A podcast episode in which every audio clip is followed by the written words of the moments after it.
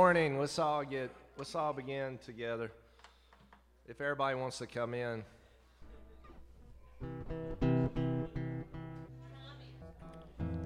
Psalms uh, Psalms 2. Psalms chapter number 2. Why why did the nations rebel? And why are the countries devising plots that are going to fail? The kings of the earth form a united front. The rulers collaborate against the Lord and his anointed king. They say, Let's tear off the shackles they put on us. Let's free ourselves from their ropes. The one enthroned in heaven laughs in disgust. The Lord taunts them. Then he angrily speaks to them and terrifies them in his rage, saying, I myself have installed my king on Zion, my holy hill. And the king says, I will announce the Lord's decree. He said to me, It's something you have to. You, you don't have to, but I would recommend that you receive this, being that we are the body of the Lord. I am his son, I am his daughter.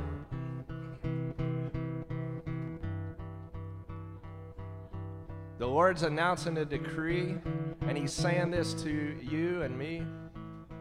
You are my son, and you are my daughter. This very day I have become your father.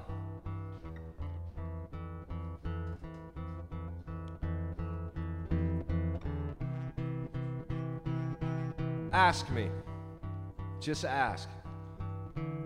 Not, no, it's not like a pleading asking, but it's just a, a simple asking of the Lord. Ask me, and I will give. I will give you the nations as your inheritance. I'll give the ends of the earth as your personal property. You'll break them with an iron scepter. You'll smash them like a potter's jar. So now, you kings, do what is wise. You rulers of the earth, submit to correction. Serve the Lord in fear. Repent in terror. Give sincere homage to the Lord. Otherwise, you'll be angry. And you'll die because of your behavior. When his anger quickly ignites, how blessed is those that take shelter in the Lord.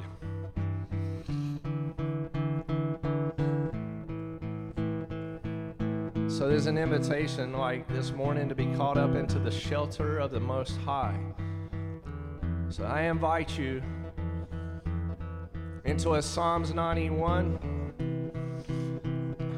I invite you to come up into the heavens with the Lord in the shelter, the place Mary spoke up when she was overshadowed, and the very Son of God was formed in her womb. It's the place beyond the veil. Now we're going to enter in beyond the veil, where the priesthood of the order of Melchizedek, where Jesus, our great pioneer, went ahead for us. And the blood has already purchased our path into and beyond the veil. As our high priest has made a way for us, today we enter in. We enter in corporately.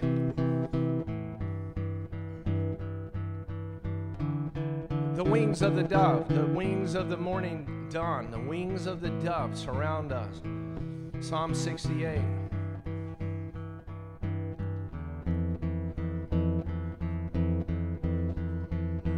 Oh, dove of God, oh, Holy Spirit, oh, sovereign one. Come down and light. Your light, your light, your light break out. So we don't have to like try to get in anymore. We're seated in heavenly places in Christ. We're in Him and He's in us. I don't have to fight for my position anymore. Jesus has already provided a way for us. All the blood, all the blood has paid All the blood has purchased this rite of passage. It's why Jesus had the, the whip, his scourge, and he said, Don't make my house a marketplace. Don't make it a den of thieves, a den of robbers. My Father's house shall be called a house of prayer for all nations. We're already there. You're seated in heavenly places in Christ. Now, now, already caught up, already in the Lord. Heaven on earth, heaven on earth right now.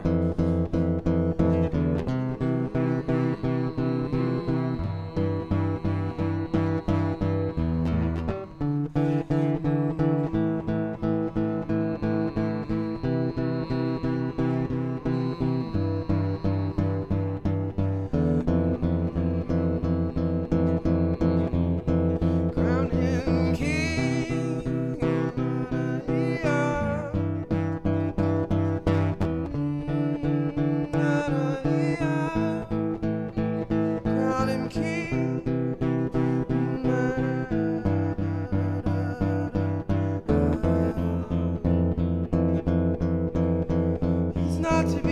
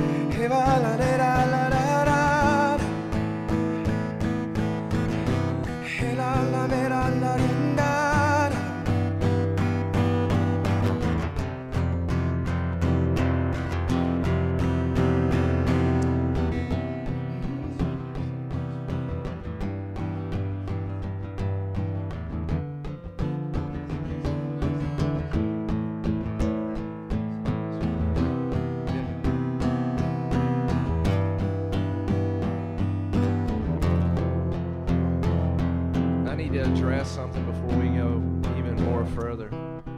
Because we can't, we, it's something we can't proceed without this being addressed. The word keeps saying to me there's an issue with heart disease. And then I was waiting on the word, and then so when Stephen started singing with our hearts, um, how, how do you say it? What was that? If our hearts had hands. And what, what's the lyric? They would clap to the sound. in rhythm with your heart and.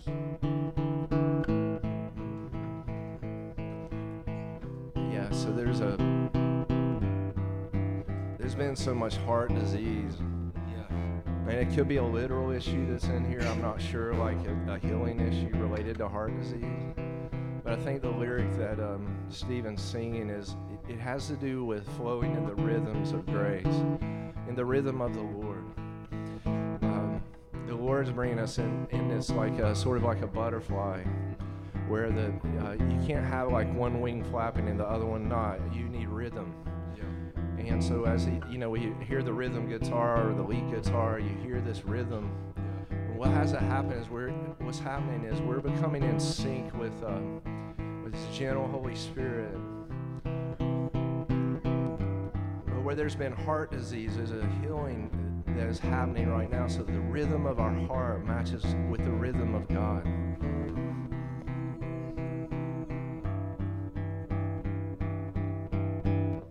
Holy Spirit longs for this. Longs for this. He doesn't want the Holy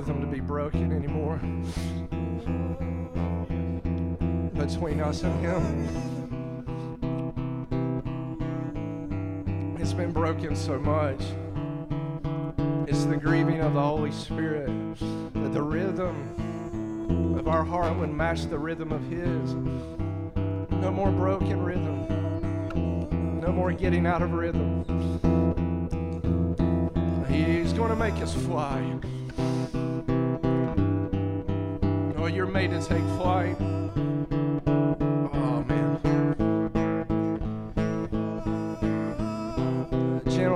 The gentle, the gentleness of God, the kindness of the Lord.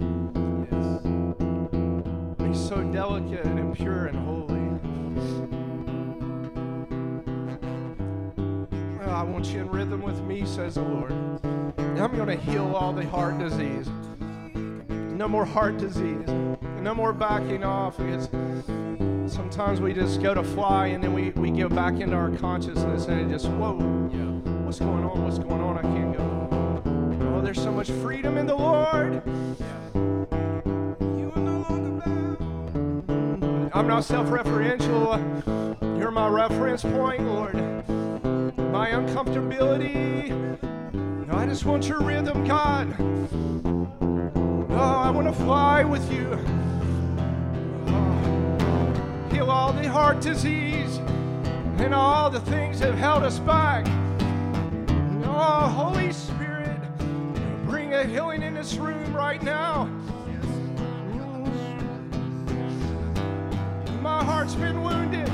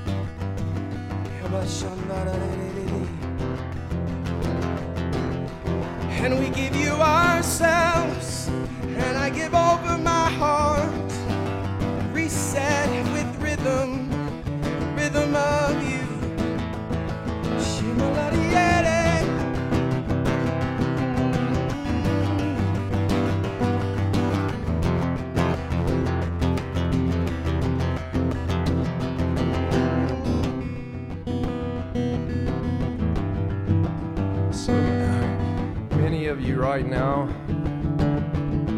you're coming out of the chrysalis. All these used to be caterpillars. You've been in a you've been in a chrysalis chrysalis for a long time. I, like saw on the light rail, like a rail. And all these butterflies were coming, they were perching on the off the rail.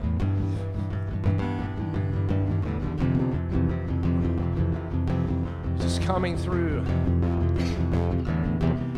It's been a long time of exile. It's been a long time sitting and waiting on the Lord. It's been a long time in the darkness. It's been a long time when you were being readjusted to how to be able to behold Him. That you would know Him even in the darkness. Because even the darkness is light with God. It was for the training of your senses, the exercising of your senses. But you're coming out of the chrysalis. There's a birthing happening. Oh, it's a new day.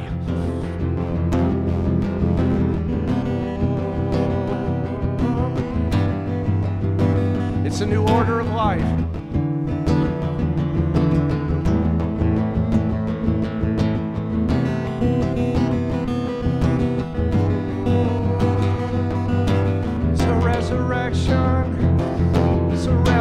Resurrection.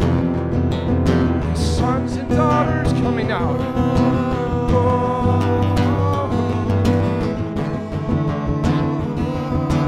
May take you a little while to get used to this new metamorphosis. This transmorphication. This transformation. I don't know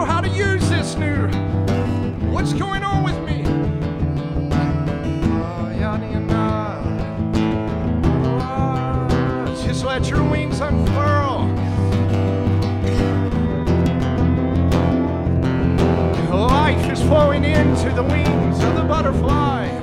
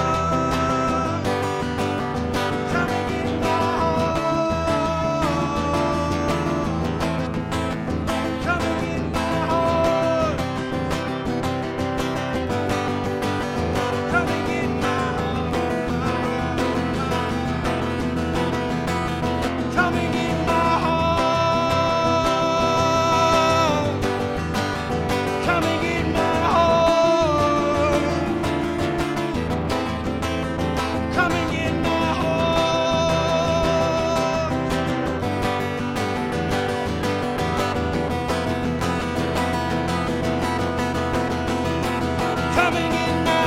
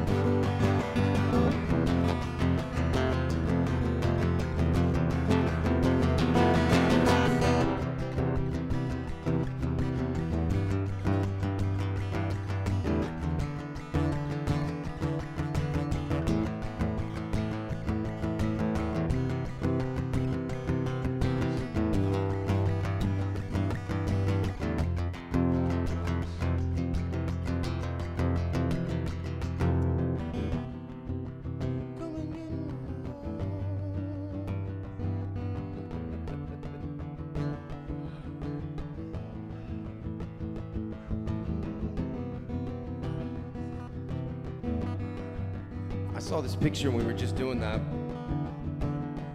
It was like a concert. So when you, I used to have a video, and it was this concert in Central Park. There was like 50,000 people, and in the beginning of the video, it shows before the concert. So they haven't opened up the gates yet. There's this mass of people waiting behind this gate. And then I saw the Lord open the gate and he just said, Come on. And it was free.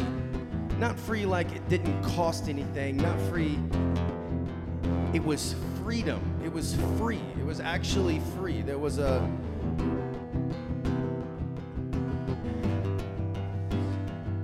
It was a boldness, it was a freedom. It was it was the greatest joy. It had so much the Father was just so so thrilled, so happy. As, the, as, as it says in Psalms, he was spinning around under a violent emotion of joy. And I just kept hearing him say, Come and get my heart. Come and get it. It's here. It's always been here. I have always opened it up for you. It's here. Come and get my heart.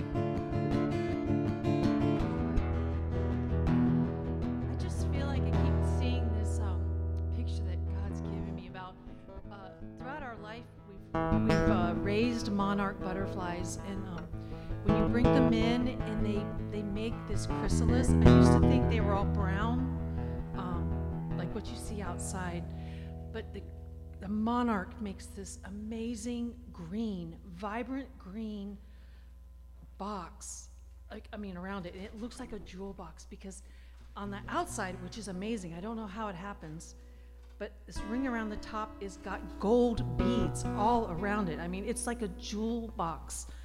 And um, just that that process of being in the chrysalis is beautiful.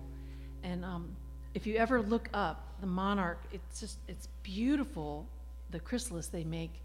And then he was walking me through the process of just being in that cocoon and changing the transformation.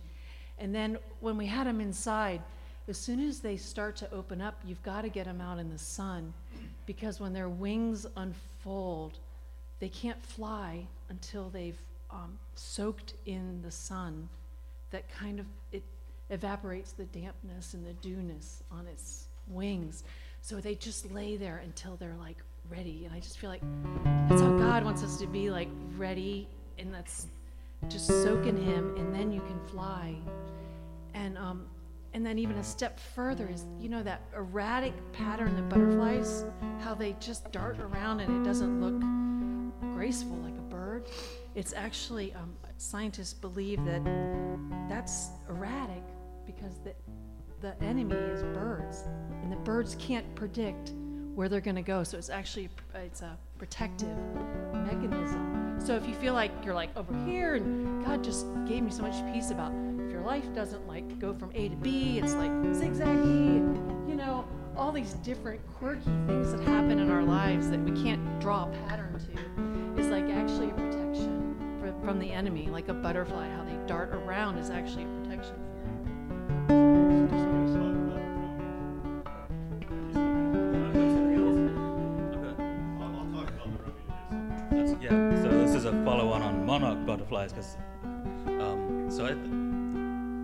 years ago, Erin had this sort of um, what was to her a curious experience. We were out somewhere, and this monarch butterfly settled on her shoulder, and so, so she stood there just looking at it. And and that memory of her, you know, I knew at the time Lord was saying something, and it's for now. It's like we are the monarch butterflies. What is a monarch? It's his government sitting on his shoulders, face to face with the king. And that is the place of wings unfolding.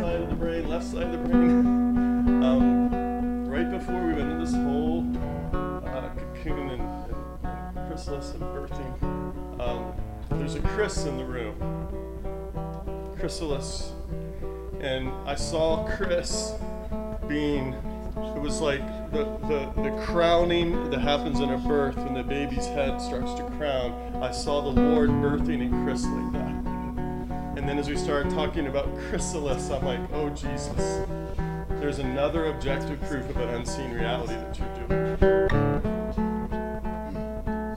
And as as the Lord enters into the life of those like Taylor Swift, and he sings those songs to us. He is coming upon the earth, and he is coming after those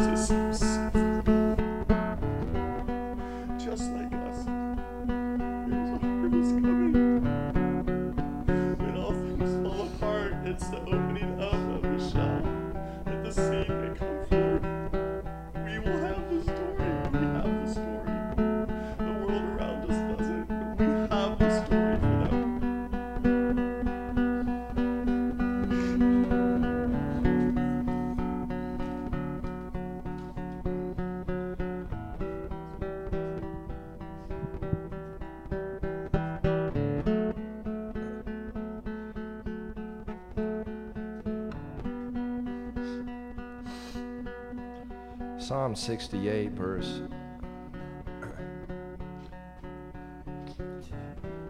Kings leading armies run away, they run away. The lovely lady of the house divides up the loot. When you lie down among the sheepfolds,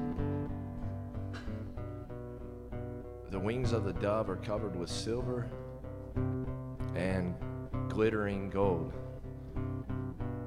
That glittering gold there, I studied this years ago. That glittering gold there references back to what Kelly was saying. It's actually it's called green gold. Um, and when the sovereign uh, judge scatters kings, let it snow on Zalmon. That's a very complex thing, but let's just say that it's happening this morning.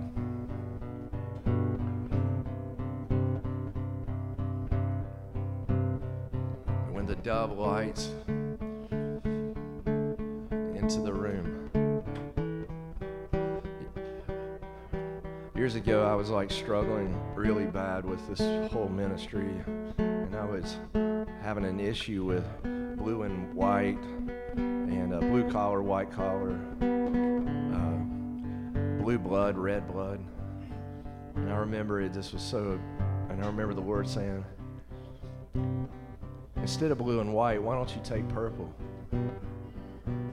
Instead of blue and red, why don't you take purple? And instead of blue and white, why don't you have silver and gold that I give? You know, because so many of us have typified ourselves in socioeconomic systems like that.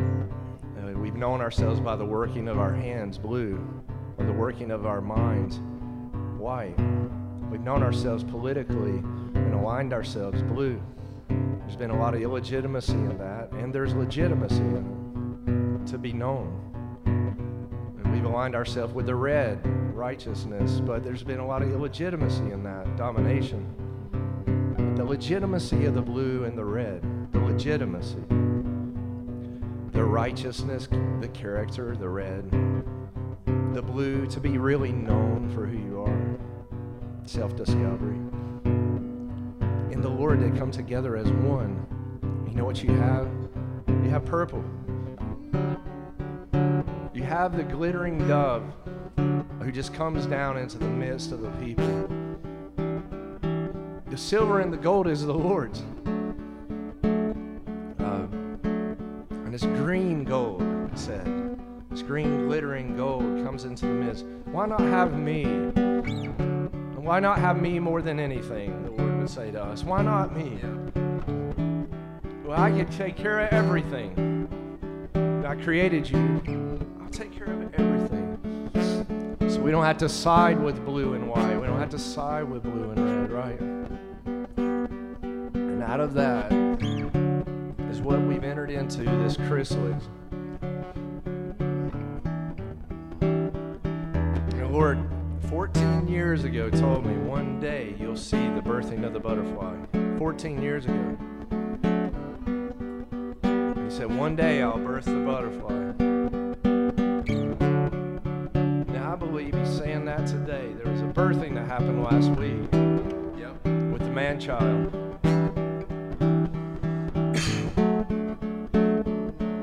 As God is birthing a monarchy, government in the earth, His.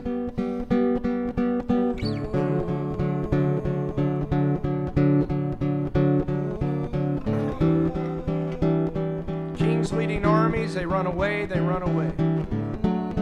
The lovely lady of the house divides of the loot. How? When you lie down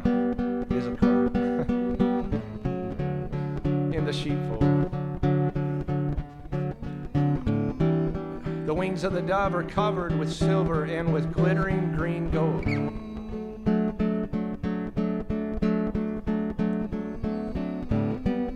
When this sovereign judge scatters the kings, who the guess what Jeff's saying? The kings of the world who do not represent him. When he scatters them.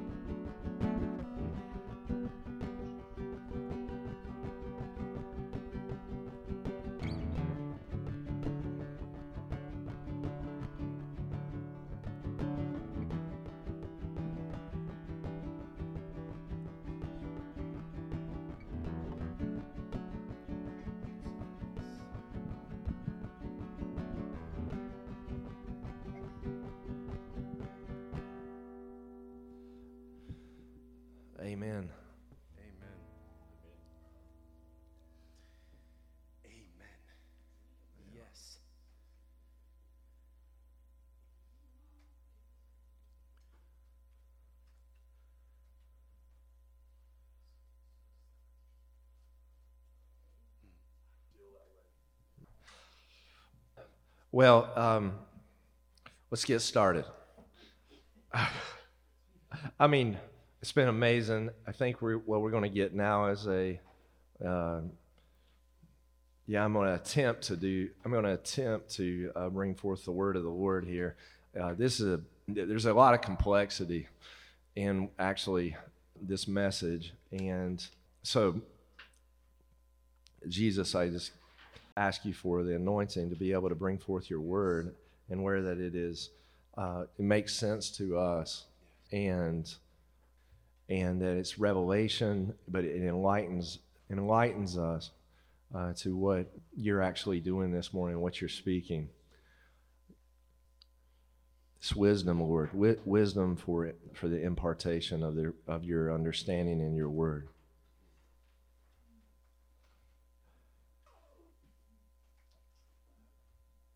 Uh, first of all, uh, I appreciate uh, the words and the song. Thank you, Sierra. That was really touching this morning. Uh, for being bold to take your lyrics and sing them.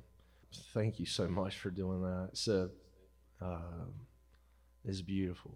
It's very touching. And for those of you that, uh, as you're waiting on the word, you're taking courage to speak out of the revelation and the life that God has placed inside of you. Thank you for doing that. Thank you for moving out um, and trusting the Lord. And allowing yourself to enter into who Jesus is in you. And um, if you're quiet, it's okay as well. But if you feel impressed of the Lord to say something, then please, please feel free to exercise the gift of God in you because uh, it gives us context, and we need that.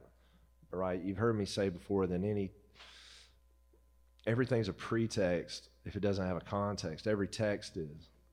And so, a lot of times, if we're going to frame reference points in this room, we need a context, or we won't really understand what's going on. And God doesn't deliver a context entirely to one person, it's the many member sons and daughters that receives and builds a context. And then out of that, we understand the text.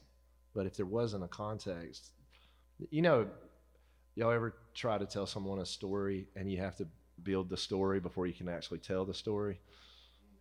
You know, you can't really say exactly what's going on if you don't give a context to it. And so that happens a lot in uh, our relationship. Well, the Lord, He's very relational. So He likes to build context so that when He brings out a text, we're like, oh, I see what's going on here. Right? Otherwise, you wouldn't, we wouldn't understand Him. And so He did that ultimately through the man, Jesus Christ. You know, He's the Logos right? The Rhema word, he comes into our form, man. And so now the word has a context called a human being to come into so that we can receive the text, uh, the character and nature of God through uh, the context of, the, of, of our own humanity. Or we would not be able to, re- maybe we would struggle re- relating to him because he would not be like us. sometimes, like in the ministry of the word, the only way really to get things into our understanding is to tell a story. Storytelling was what Jesus used because it helped us to have a way to relate. It's very uh, the narrative. As you all know about me, I'm I have all these substructures, structures, concepts. They're all like a lot actually and they're all laid out in all these formulas I have in my mind. Well, that doesn't that's not necessarily relatable all the time. what are you laughing at, Kelly? That that's really not funny. No. So I'm asking the Lord for wisdom. How do you relate all that structure, concepts, massive dimensional space? How do you get that into like right now this morning. And um, this last week, I, you know, sent sent this out, and Stephen and I met, and he said, you know, this really helped me a lot. And I thought, well, if it's helping Stephen, now. well, the thing is, is him and I are very close. We've been close for a long time, and if he's saying, as close as we are as friends, if he's saying, This really helped me out a lot, and we've been through so many things together, and he's been helped and said it helped to frame things into a reference that helps me to understand. Well, I think that it might be important to pay attention to what Stephen's saying. So, the, the best way to help with chrysalids this morning and a monarch butterfly is to use something I used years ago and I've used with leadership to just talk a little bit uh, this morning about how do I translate this idea of monarchy and God's royal government into everyday life. I mean, you hear what Jeff said about the houses at the Biltmore. Now, wait a minute, Jeff. Now, it's not, is it? And how do I translate that? You know, that sounds like a that sounds like a pretty radical thing to say. Uh, how can you make a leap between hidden 75 hidden bluff and a house over here? How are you making that kind of transaction?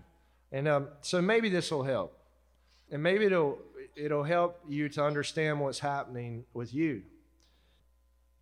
So uh, when I was asking the Lord years ago, back when we were in the fire department, I said, I don't. I mean, this is really hard because you're saying believe something about yourself live like you believe it, and let everything else go except what I reveal to you, what I'm saying to you. Now, how are you supposed to live your life by doing nothing except what you see your Father doing? You know, because Jesus said, I do what? Nothing. I accept. That's a really big exception clause. I mean, you think about what Jesus is saying, that's a pretty radical thing to be going about. I do nothing except. I mean, well, certainly the Lord's okay with I do nothing and something. Do you see what I'm saying? I reserve something, and then I'll every once in a while do nothing. But Jesus says, I do nothing except what I see my father doing. And so, wait a minute, that's a pretty radical thing to say. It's even more radical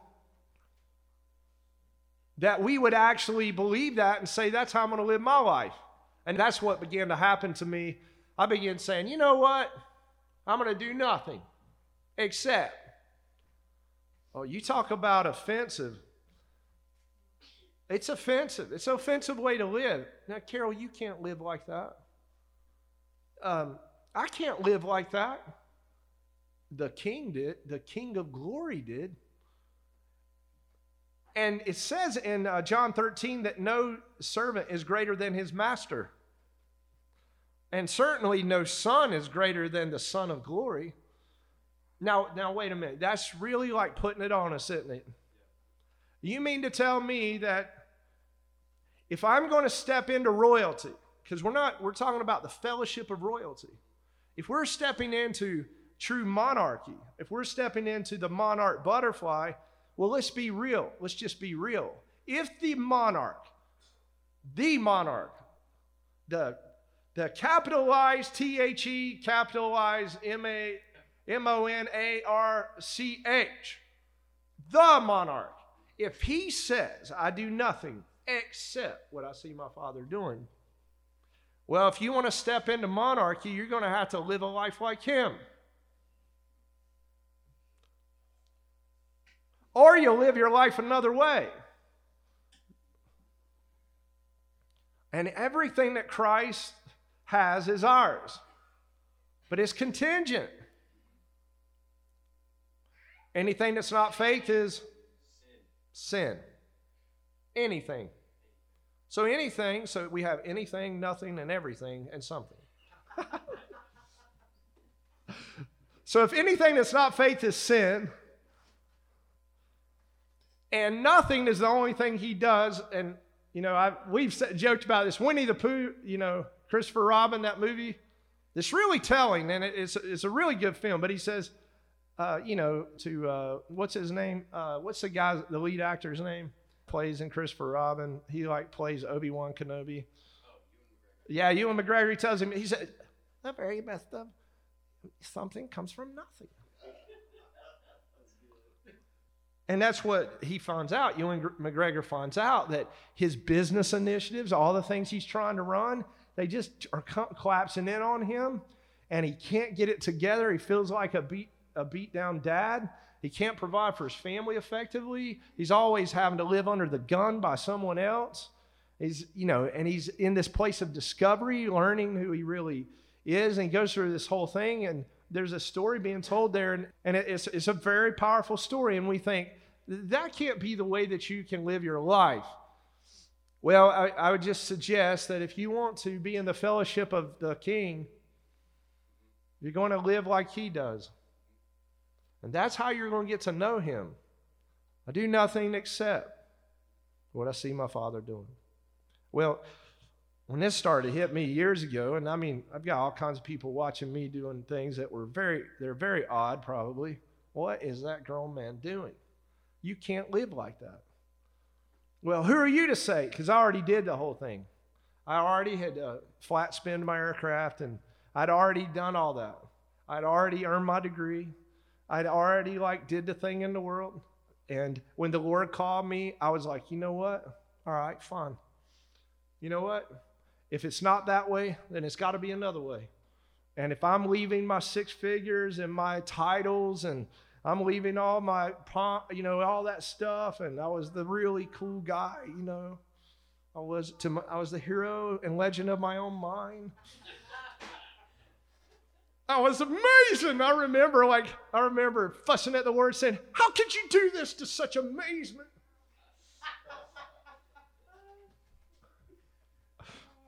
Kicking the ground when we moved to Saluda, the rocks, like, "Don't you know who I am?" I'm amazing. I mean, literally, I said that. like, I can't talk like that to God. Well, yeah, you can. He already knows you think it. You know, I did. I'm, you know, I was telling him I was running, I was running ILS approaches and PARs, and I was going through all this stuff that I was so amazing about. I could like fly by the seat of my pants. I could do whatever. He's like, sit down. it's, you know, this little guy. See, this is arrogant. I was voted most arrogant out of my whole officers class. The most arrogant man they've ever met. I said, who else is going to fly, what you, a $50 million aircraft and not be a little arrogant? And I thought, and this is what I said to my officer in charge I said, I thought we all were leaders. I didn't know that was the wrong thing to say. I thought y'all I thought y'all were in charge too. I didn't know. How can I be arrogant if you're in charge? Oh, you're not. Oh, okay. I guess I am. Well, I'll just uh, be in charge then. Uh, since y'all don't know what you're doing. Sounds pretty bad, don't it? Well, you know, God's got to start somewhere. Point the point is is like how how are we going to get to a point where we do nothing except what we see the Father doing? Well, I struggling with this and being humbled quite a bit all the time and humiliated. And so I, I found this thing. The Lord told me, go to Soren Kierkegaard, read this story about the emperor and the day laborer. And so I want to read y'all a little story. Because if we're really going to understand, maybe this will be helpful today. And I, like I said, I've done this with leadership and things, but I, I think it's like the Lord tells me, what, use that again. Because if we're going to talk about monarchy, and we're going to, if we're going to throw around that word, and we're going to throw around the monarch butterfly, and we're going to talk about like birthing into a, uh, through the chrysalids into a whole new realm where we are seated in heavenly places with Christ. Well, let's not kid ourselves. I mean, for real. Let's not going around throwing around terms like Biltmore House and, you know, juxtaposed to Hidden Bluff. Let's not kid ourselves.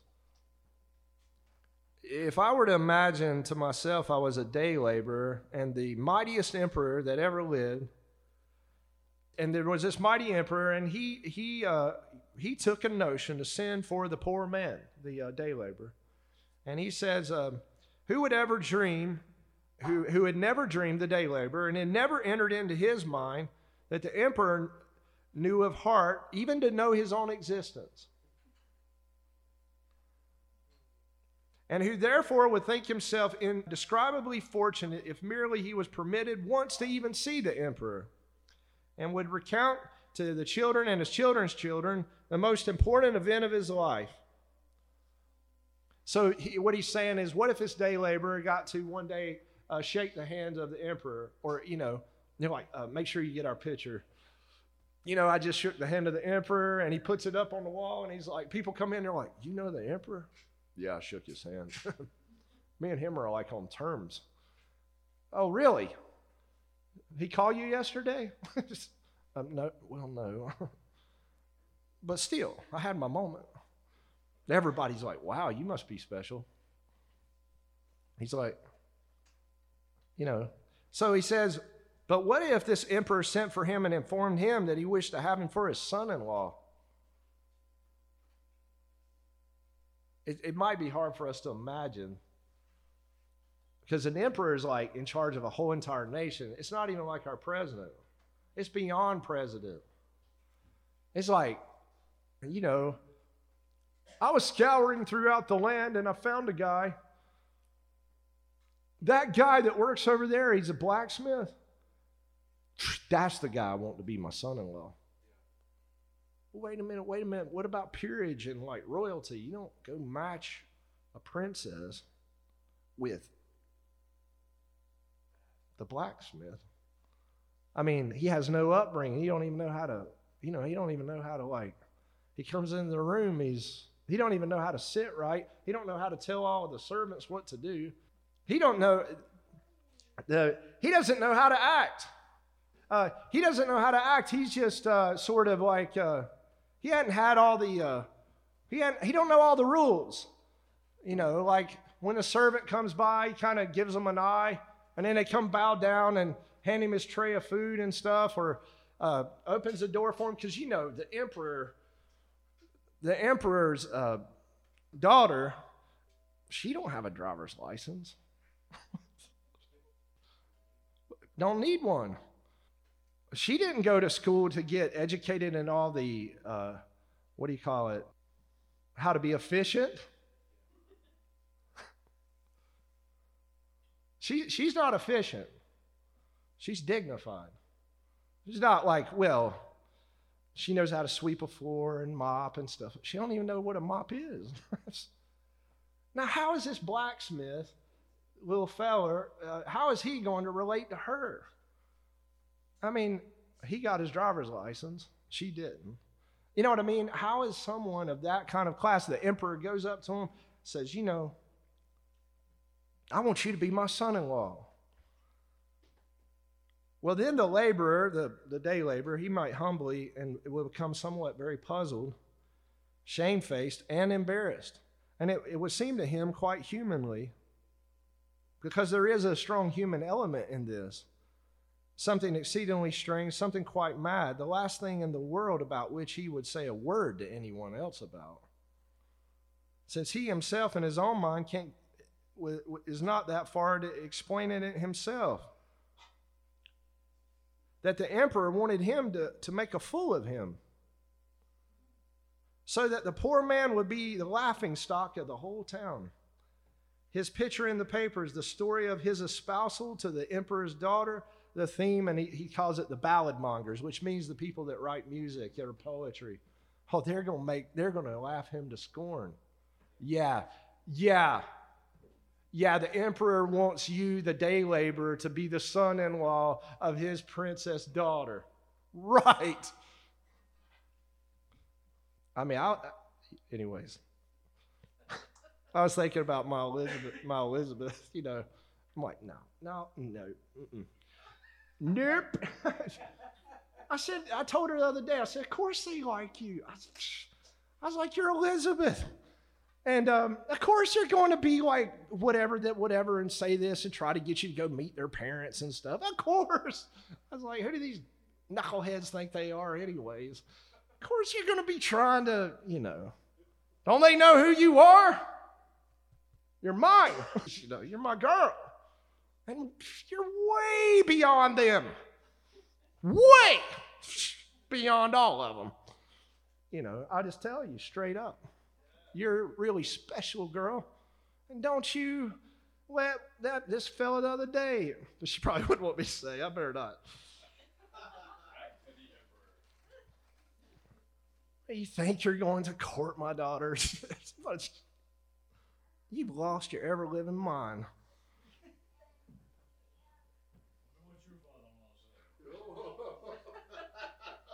The gun came out. No. you know, so the labor, so the labor, the labor, back to the laborer guy.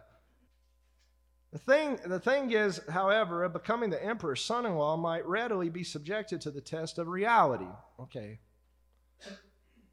So that the laborer would be able to ascertain how far the emperor was serious about the matter, or whether he merely wanted to make fun of the poor fellow render him unhappy for the rest of his life, and help him to find his way to the madhouse.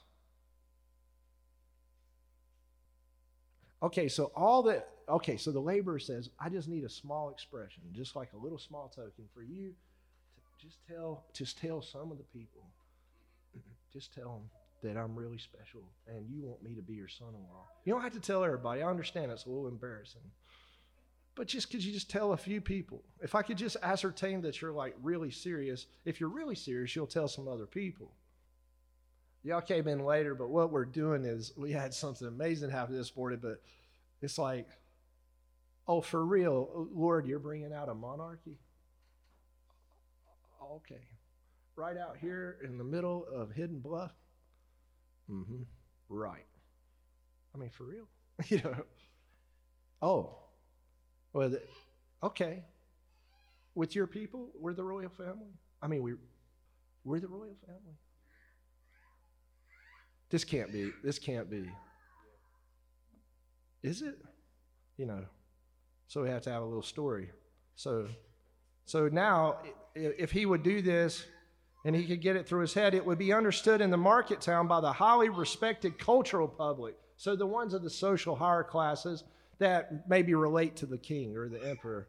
He could just say it, and then the, so, the socially cultured, the, the uh, upper class, they are respected in the public, and so they, they would be able to say, Yeah, the emperor said that. He sure enough did.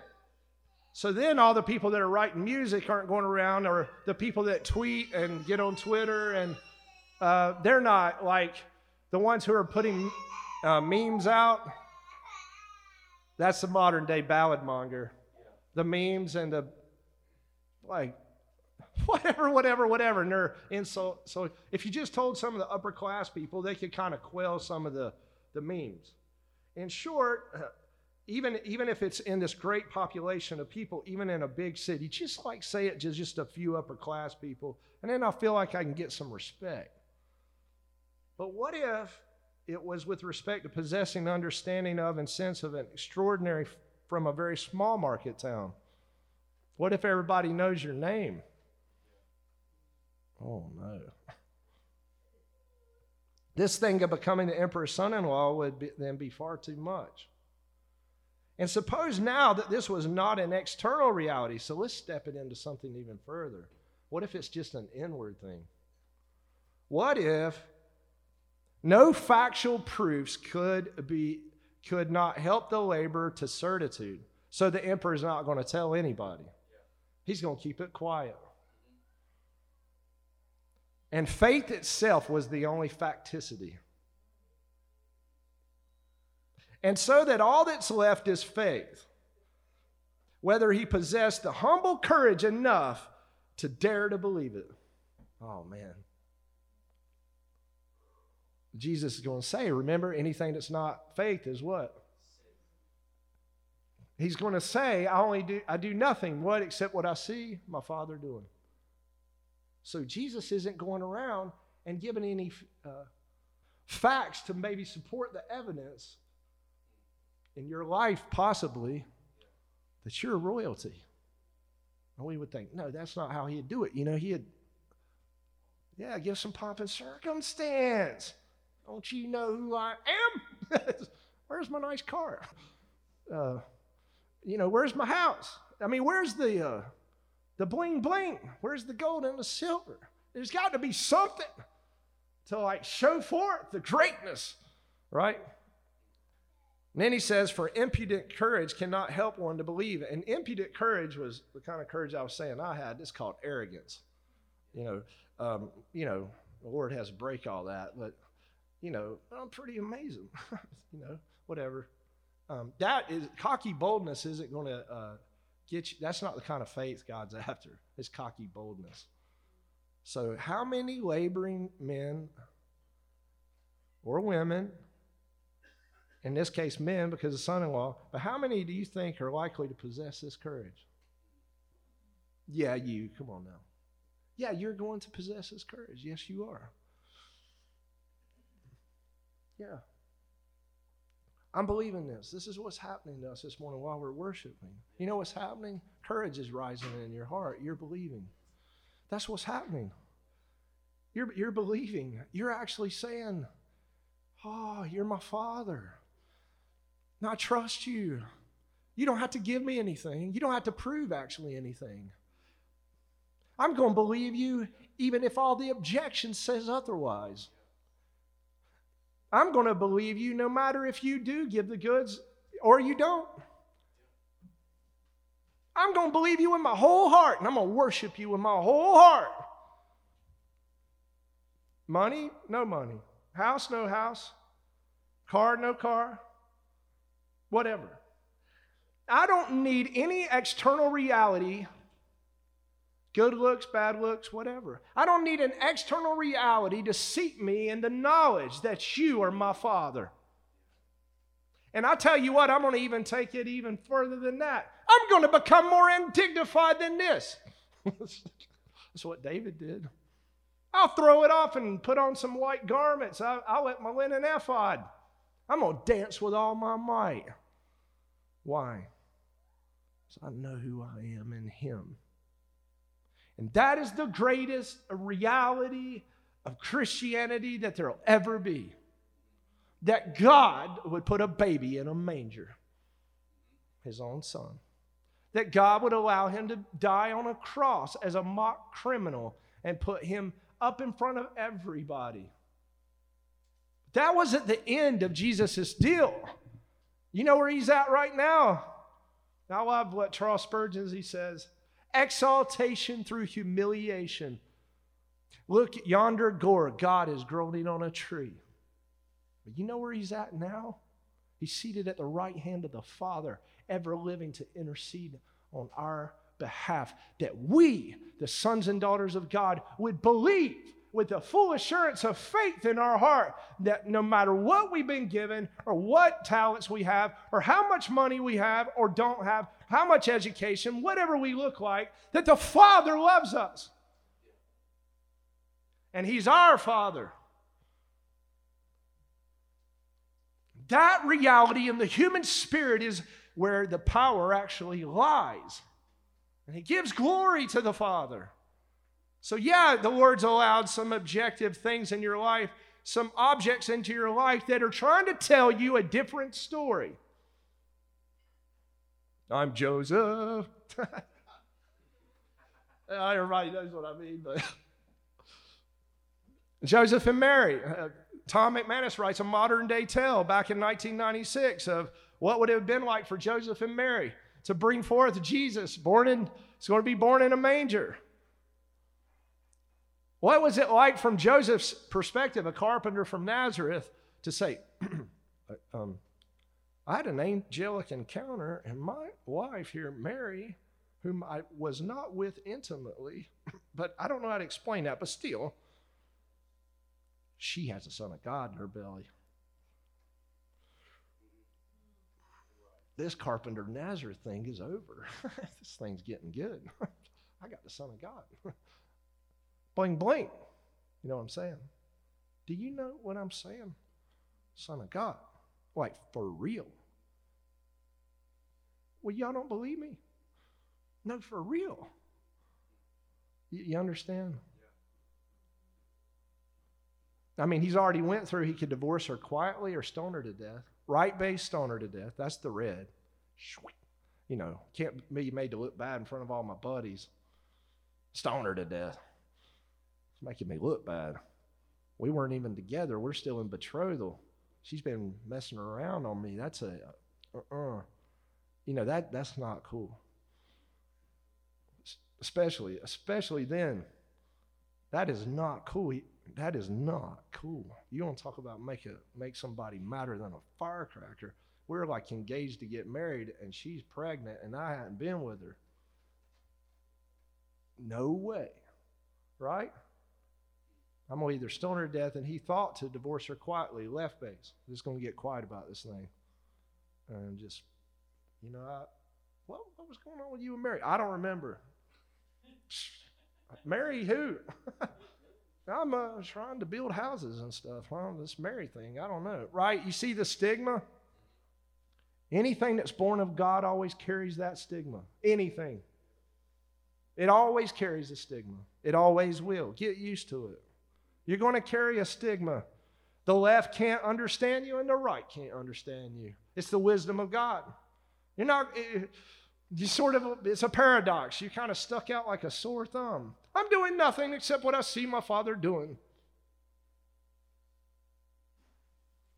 You can't live like that. Who says? Jesus did. You know, the amazing, the amazing thing about the story, the way it progresses is you would think that a person would say this is what he says. If you don't have the courage, you would be offended. And then he would then perhaps honestly and plainly admit such a thing is too high for me. You know, I'm going around, I'm at, you know, I'm the blacksmith, I'm going around believing. I mean, y'all know these stories like the guy that thinks that gal's gonna marry him. you know what I'm talking about? You know, he said, I got a word from the Lord, you know, she's gonna marry me. You're like, I remember this guy. He came up to me. He said, "The word told me I'm going to marry Misty Edwards." And I, you know, Misty Edwards, is, you know, secret IHOP. But he came out. He said, "I'm telling you flat down." I about busted out laughing right in his face. I said, "You're not getting her, man." I said, I, "It's not the Lord." I, he's like, "He told me it was." I was like, "No, he did not." I said, "That girl's so chaste that you'll never even get close to her." I was like, "She's she's." I don't think she, I don't even know if she's going to get married. Um, you know, it sort of was laughable because he was sort of like the day, day day laborer, and she's on these platforms and she's singing in these big conferences and stuff, and I'm like, there's probably 700 guys sitting there thinking she's gonna marry me. I'm gonna be somebody one day. you know, you're like, no, man, sorry, not happening. I mean, this, you know, so the blacksmith's going around saying, the emperor told me the princess is going to be mine. No, not you, buddy. Um, you better think twice. You don't. You have no culture. You just picked your nose. it's just not going to. You know what I mean? Where's your culture? You have no culture. You don't even know what culture is. Hey, listen. I'm not saying that blacksmiths don't have culture. I don't want to offend anybody. Oh, Steve's a blacksmith. Christianity, what about Christianity? Christianity teaches that this particular individual, and so every individual, whatever in every other respects, this individual may be a man, a woman, a serving maid, a minister of state, a merchant, a barber, a student, etc. This individual exists before God. This individual, who perhaps would be vain for having once in his life talked with a king. This man, who is not a little proud of living on intimate terms with that person or the other, this man exists before God can talk to God any moment.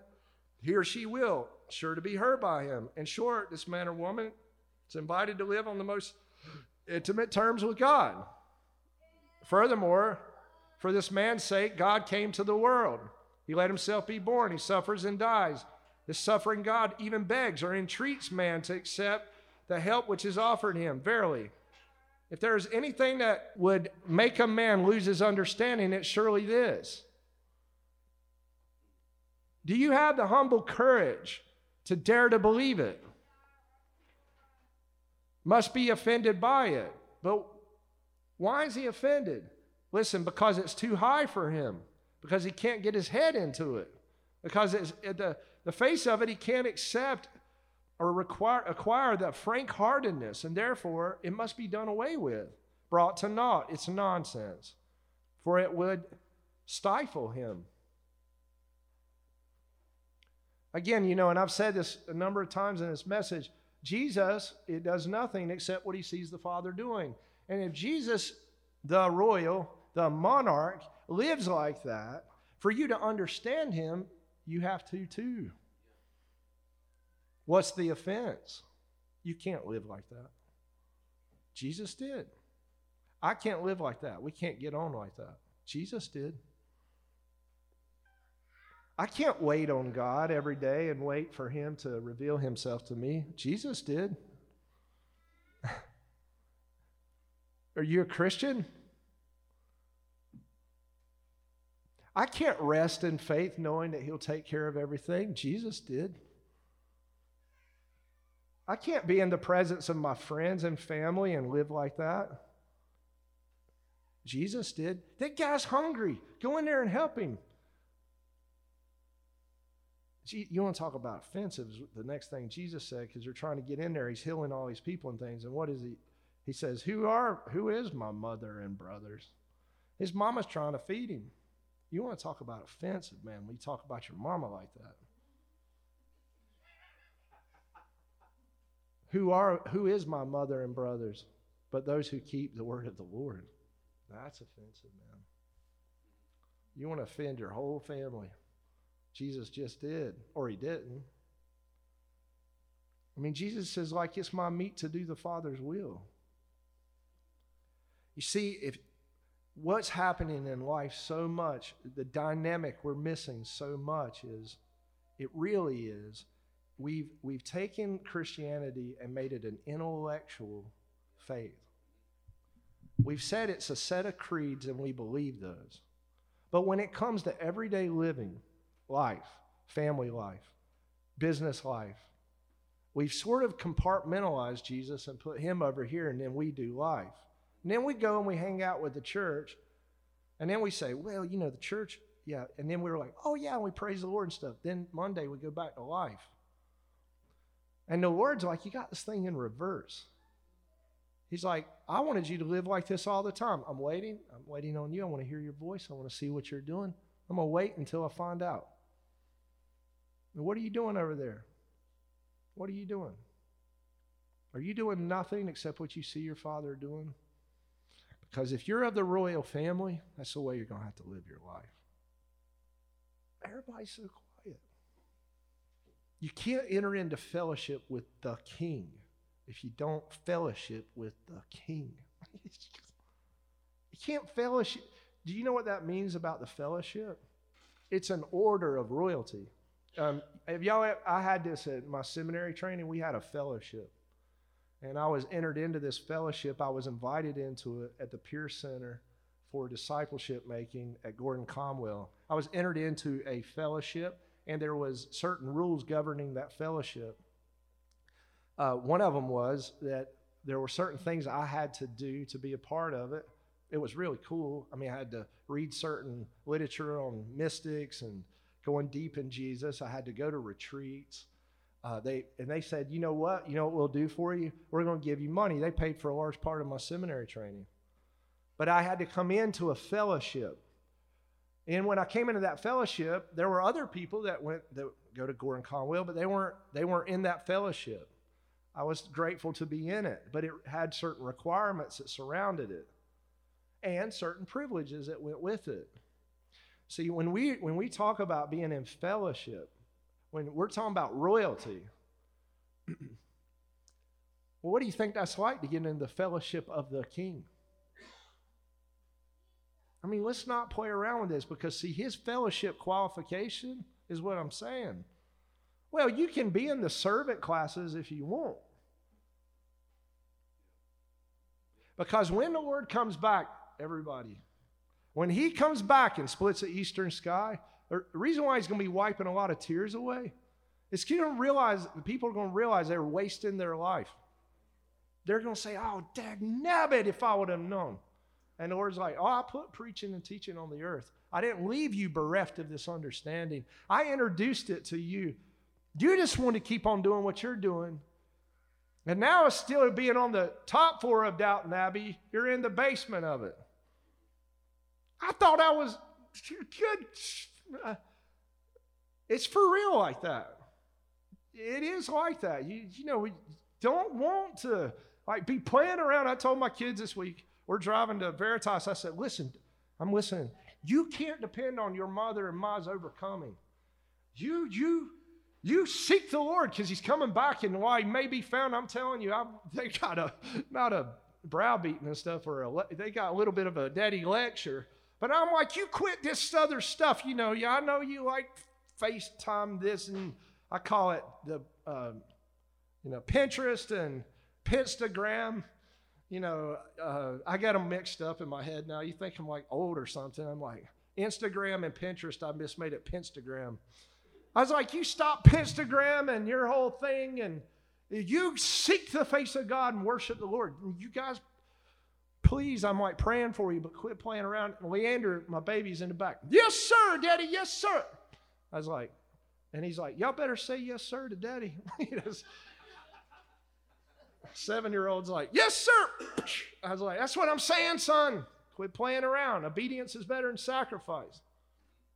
And um, I want you in relationship with him. I pray for you, but if you if you let this image stuff keep on pervading you and messing with you all the time, you're going to miss the Lord. You're trying to build an image. Okay, yeah, you're good looking and all that stuff. Who cares? That's fine. I'm proud of you. I'm happy. But that isn't the basis of life. It's Him, the Lord. Um,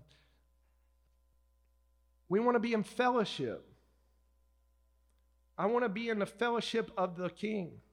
And He does have protocol. And His only protocol, He didn't make it hard, is I do nothing except what I see my Father doing. That's really, the word isn't complex. I mean, He's highly complex, just let's just say. But He makes very complex things simple. So let's just make it real simple. And today, as we like uh, close, um, let's just ask ourselves a question like this. Let's just be real. I don't want an intellectual faith, and I don't want an experiential faith, and I don't want a historical faith. What do I mean by that? I don't want just mental assent to Christianity, intellectual. I don't want experiential, my mom and my daddy, somebody else's, even my past experience. That's not good enough for today, right now, right now. And I don't want historical faith. Yeah, Jesus was on the earth 2,000 years ago. He's out there in the, somewhere else. No, I want real time, right now, relational with Him. I want fellowship with Him. Now, maybe, I don't know if you ask yourself this question how do you do that, Carol? And I, I just want to say, I learned this. I've had to learn it. I had to be taught. It's taken me 18 years of learning. Go quiet yourself. I don't mean to a quiet time. Let's not turn this into the, the QT weirdness. Go quiet yourself. Go get still. It's very uncomfortable most of the time. Go wait on the Lord. Just wait on Him. Yeah, but they said this about me. This isn't right. This financial picture isn't right. My, that person's health's off. This relationship's falling apart. I feel vacant. I feel exposed. I feel hurt.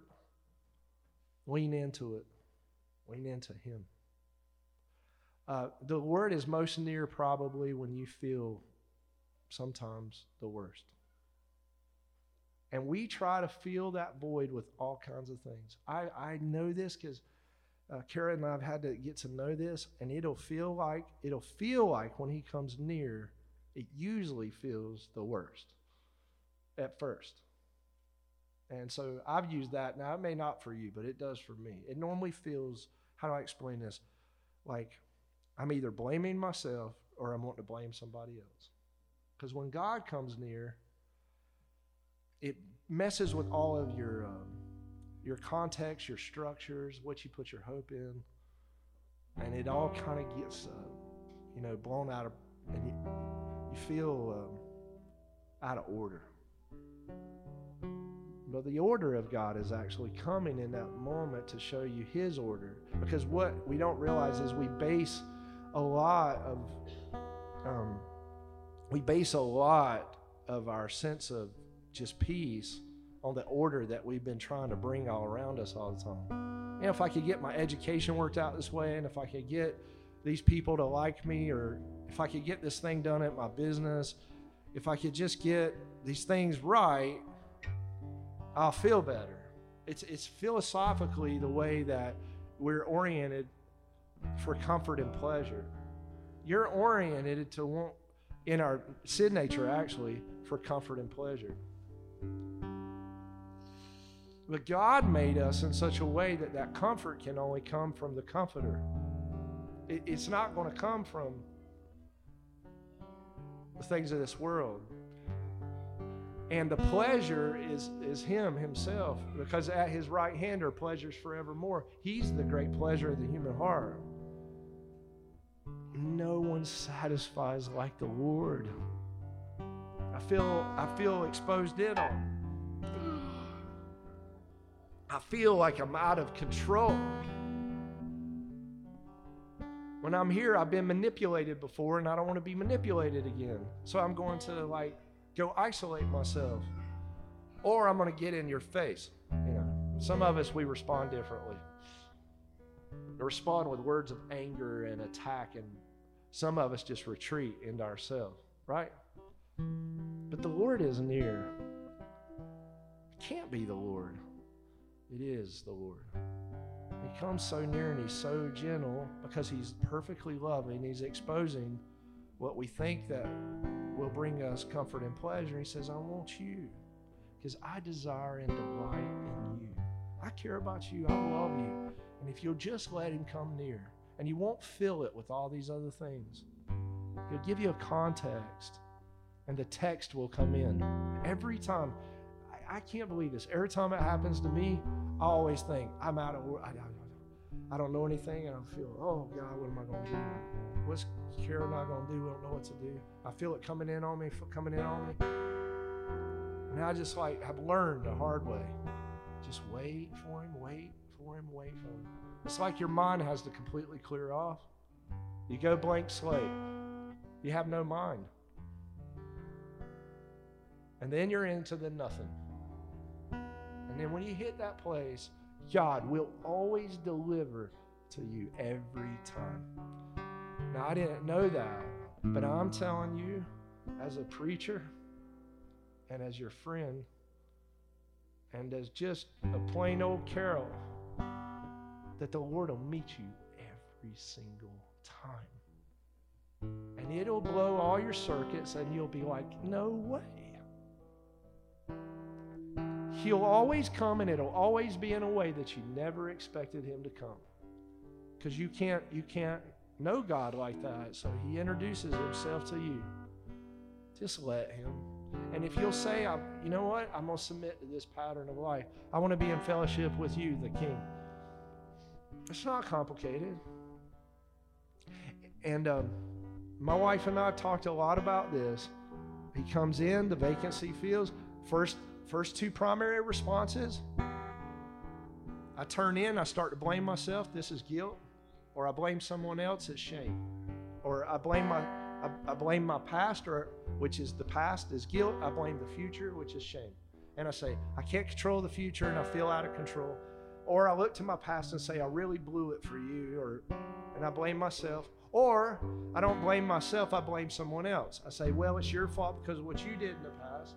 Or I say, well, you're not getting your act together in the future. And so I'm finger pointing. I, it'll happen to you when the Lord comes near. And it, this is what Kara and I are talking about a lot now. When he comes near, let's just go ahead and lay all the finger pointing down faster than we did before. It's not your husband's fault. It's not your wife's fault. It's not your grandma's fault. It's not your granddaddy's fault. It's not, maybe they did something wrong. Maybe you did something wrong. Well, I confess my sin. Then, if I need to, I'll just confess it. Why hold back? I'm just going to tell the Word the truth. I did something wrong. I shouldn't have done it. Let's not make this hard. I behold him now. He said, I forgive you. I love you. I desire you. I delight in you. All the finger pointing stops. All this scattered mindedness quits. And the next thing you know, you'll come into repose. You won't know anything. Again, he'll say, Let me, t- let me tell you something. Oh, man. He's going to do two things for you every time. He's going to tell you something more about who you are and how special you are to him. And he's going to give you the righteousness to live it out. He'll give it to you. He's He's going to install what was missing in that moment, a blue component. The blue component is self discovery. He's going to tell you who you are. Oh man, one of the most thrilling things is to find out who you are. And he's going to say, you know what? Here's some righteousness because you can't live up to that. So I'll give you my nature so you can. And there's an exchange. Peter caught it, taking on the divine nature in that moment, you take on more of his life, you become more like him. You want this exchange to happen. He exchanges his life for yours. Technically, it's called double imputation. That's the technical, theological perspective. He takes your sin and he gives you his, his righteousness. And the reward that you need that's His, He gives you His reward. It's a really good deal with Jesus. But all you have to do, it's real simple, but it's, we've made it really hard, is do nothing. wait on Him. And let the divine life exchange with your life and become more like Him. And the more and more you become like Him, you will begin to see Him. You'll see Him as He is. And now the perspective of your whole life becomes His eyes. Looking at you, looking at Him, looking at you, looking at Him. And now the gaze of God's eyes are looking down on you. And I tell you, ladies and gentlemen, this is the greatest human experience you'll ever have. No one can do this for you. You know, we want to be known so much, but no one can know us like He knows us. And He loves us. Welcome to the royal family. It's always been and always will be. Those of us who have been justified freely in grace, He gave us this life. Now we grow up in this life.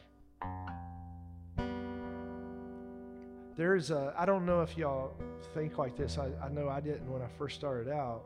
There's a whole trajectory in God of maturity. you know, there's a childlikeness and sonship training, heirship training, and throneship training. There's a there's a whole journey. Your life, your own, actually is just a journey. The destination is God.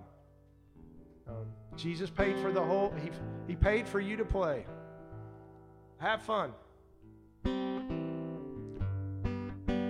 May the Lord bless you. May the Lord keep you. May the Lord make his face shine upon you and be gracious to you. And may you have peace. Amen. Bless you today. Dress and veil as snow. And he said he'd come for me. He'd know when I'm ready. And my heart is aching for the